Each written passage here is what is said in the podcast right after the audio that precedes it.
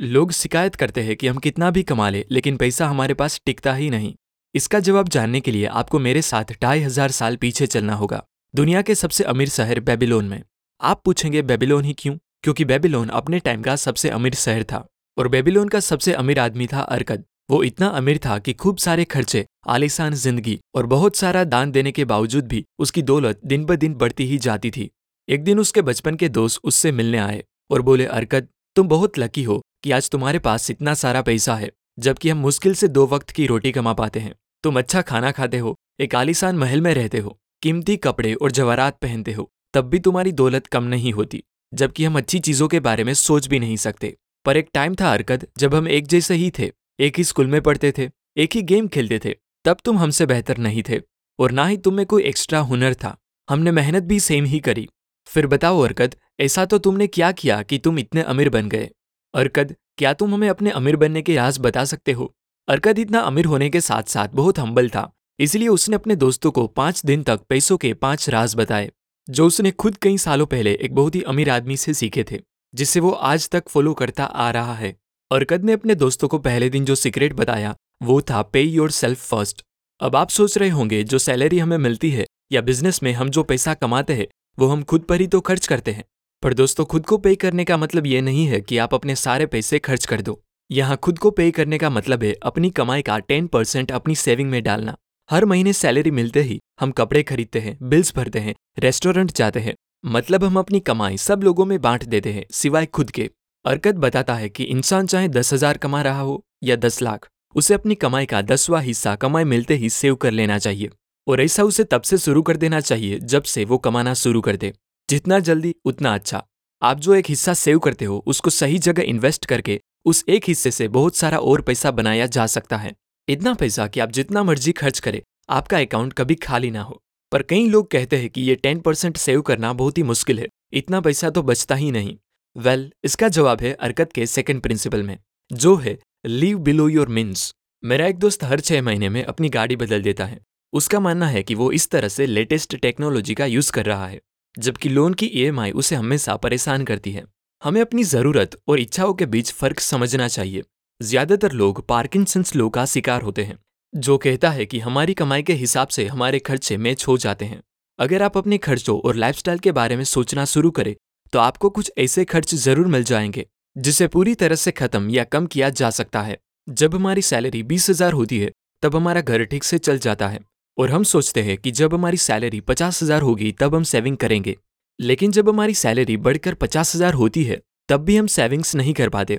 इसका रीजन है, जिस प्रपोर्शन में हमारी सैलरी बढ़ती है, उसी प्रपोर्शन में हमारे खर्चे भी बढ़ जाते हैं। इसलिए पैसों को मैनेज करने का सबसे बेस्ट तरीका है, हर महीने बजट बनाना, जिससे आप अपनी नीड और वॉन्ट्स को आसानी से पहचान पाओगे। उसके बाद अरकद ने अपने दोस्तों को तीसरा लो बताया कि make your money work for you अपनी इनकम का टेन परसेंट सेव करना केवल शुरुआत है। सिर्फ़ सेविंग करके कोई अमीर नहीं बन सकता। आपको अपनी सेविंग से काम करवाना होगा, यानी कि उसे इन्वेस्ट करना होगा। अरकद अपने दोस्तों को कहता है कि जब आप एक गोल्ड कोइन सेव करते हो तो उसे आपका गुलाम बनाओ, जो आपके लिए काम करके आपको और कॉपर के सिक्के बना कर दे, जिन्हें आप फिर से काम पे लगाओ, जो आपको और सिक्के देंगे। यानी अपनी सेविंग्स को इन्वेस्ट करो और उस इन्वेस्टमेंट के प्रॉफिट को भी फिर से इन्वेस्ट करते जाओ। आप इन्वेस्टिंग में जितना ज़्यादा अच्छे होंगे, आपकी दौलत उतनी ही तेज़ी से बढ़ेगी। ऐसा करने से कुछ सालों के बाद आपकी कई सारी इन्वेस्टमेंट होगी और आपके पास कई तरीकों से पैसा आ रहा होगा। चौथे दिन अरकत ने अपने दोस्तों को इन्वेस्टमेंट का एक बहुत ही इंपॉर्टेंट लॉ बताया, जो था प्रोटेक्ट योर कैपिटल बेबीलोन शहर कई सालों तक अमीर इसीलिए बना रहा क्योंकि उसने अपने पूरे शहर को बड़ी बड़ी दीवारों से प्रोटेक्ट किया हुआ था। सिमिलरली अरकत कहता है कि इन्वेस्टमेंट का सबसे पहला और इम्पोर्टेंट रूल है अपने प्रिंसिपल अमाउंट की सेफ्टी अगर आपके लगाए गए पैसे ही डूब जाने का खतरा हो तो ज़्यादा कमाई की लालच में कभी नहीं पड़ना चाहिए, क्योंकि हाई रिस्क हाई प्रॉफिट कभी कभी हाई लॉस भी करवा सकता है। इसलिए ओवर कॉन्फिडेंस में आके अपना पैसा कहीं ऐसी जगह इन्वेस्ट मत कर दे, जहाँ उसके डूब जाने का खतरा हो। आपकी सेविंग आपका ट्रेजर है, जिसे आपको हर प्रकार के नुकसान से बचाना चाहिए। इंटेलिजेंट इन्वेस्टर वोरन बफेट कहते हैं कि इन्वेस्टमेंट का फ़र्स्ट रूल है नेवर लूज मनी और अरकत भी अपने दोस्तों को वही कहता है कि अपनी सेविंग सिर्फ़ ऐसी जगह इन्वेस्ट करो, जहाँ पे आपकी प्रिंसिपल अमाउंट सेफ़ रहे। और पाँचवें दिन अरकत ने पांचवा लो बताते हुए अपने दोस्तों से कहा कि increase your ability to earn Arkad कहता है कि जिसके पास ज़्यादा विस्टम होगी, वो ज़्यादा पैसे कमाएगा। इसीलिए इन्फॉर्मेशन को विस्डम में कन्वर्ट करना सीखो।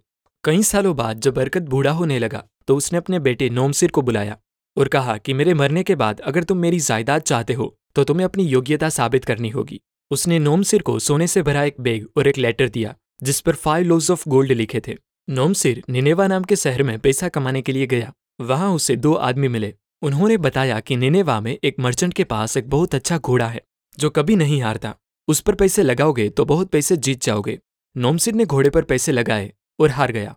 बाद में पता चला कि वो दोनों आदमी घोड़े वाले के साथ मिलकर नए और अमीर लोगों को लूटते थे।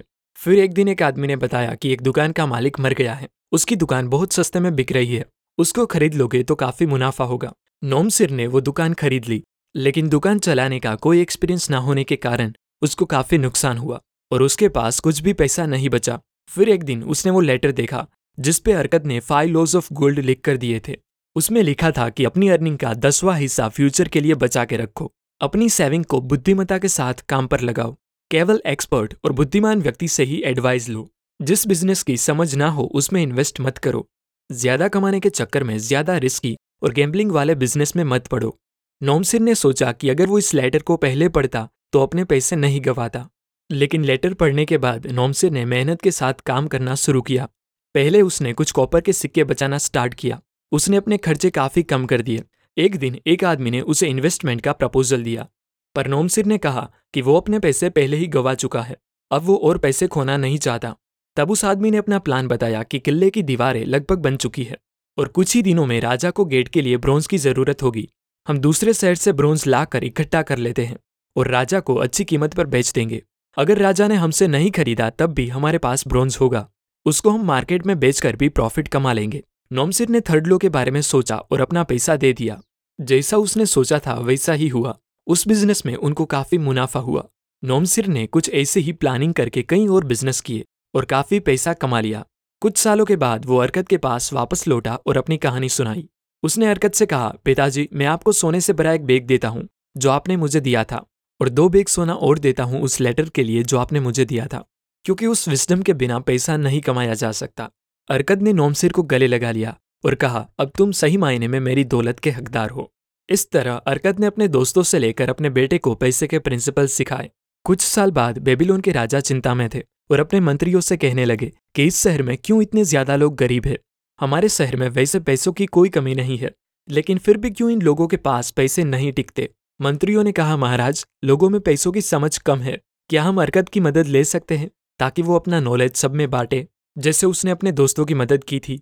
अरकद ने इस प्रस्ताव को मंजूर किया और बहुत से लोगों को एक बहुत बड़े हॉल में इकट्ठा किया और कहा कि दोस्तों, मेरे सारे एक्सपीरियंस को मिलाकर मैंने पैसों की प्रॉब्लम से बाहर आने के पाँच प्रिंसिपल्स तैयार किए हैं। ध्यान से सुनना। पहला नियम, अपनी पर्स को बड़ा करो। हर दस सिक्कों में से सिर्फ़ नौ सिक्के ही खर्च करो। दूसरा, अपनी आदतों को समझो और देखो कि आप कहाँ बेफिजुल खर्चे कर रहे हो और उससे बचो। तीसरा, पैसों को काम पर लगाओ। तुमने पैसा सेव कर लिया है और खर्चा भी कम हो गया है तो अब इन्वेस्ट करना शुरू करो। मल्टीप्लाई करो अपने पैसों को। चौथा, अपने पैसों को प्रोटेक्ट करो। इन्वेस्ट करना मतलब ये नहीं कि आप कहीं भी बिना सोचे समझे पैसा लगा दो। पूरा रिसर्च करो और तभी आगे बढ़ो। पांचवा और आखिरी नियम, अपनी कमाने की एबिलिटी बढ़ाओ। क्योंकि जितना तुम कमाओगे, उतना तुम इन्वेस्ट कर पाओगे। सो मेरे दोस्तों, जाओ और ये पाँच चीज़ों को फॉलो करो। आपको सफलता ज़रूर मिलेगी। बेबीलोन में रहते हर एक इंसान को पैसों के ये पाँच प्रिंसिपल्स बता देना, ताकि सब इसका फ़ायदा ले सके। और उन सब लोगों ने यही किया और देखते ही देखते बेबीलोन दुनिया का सबसे अमीर शहर बन गया।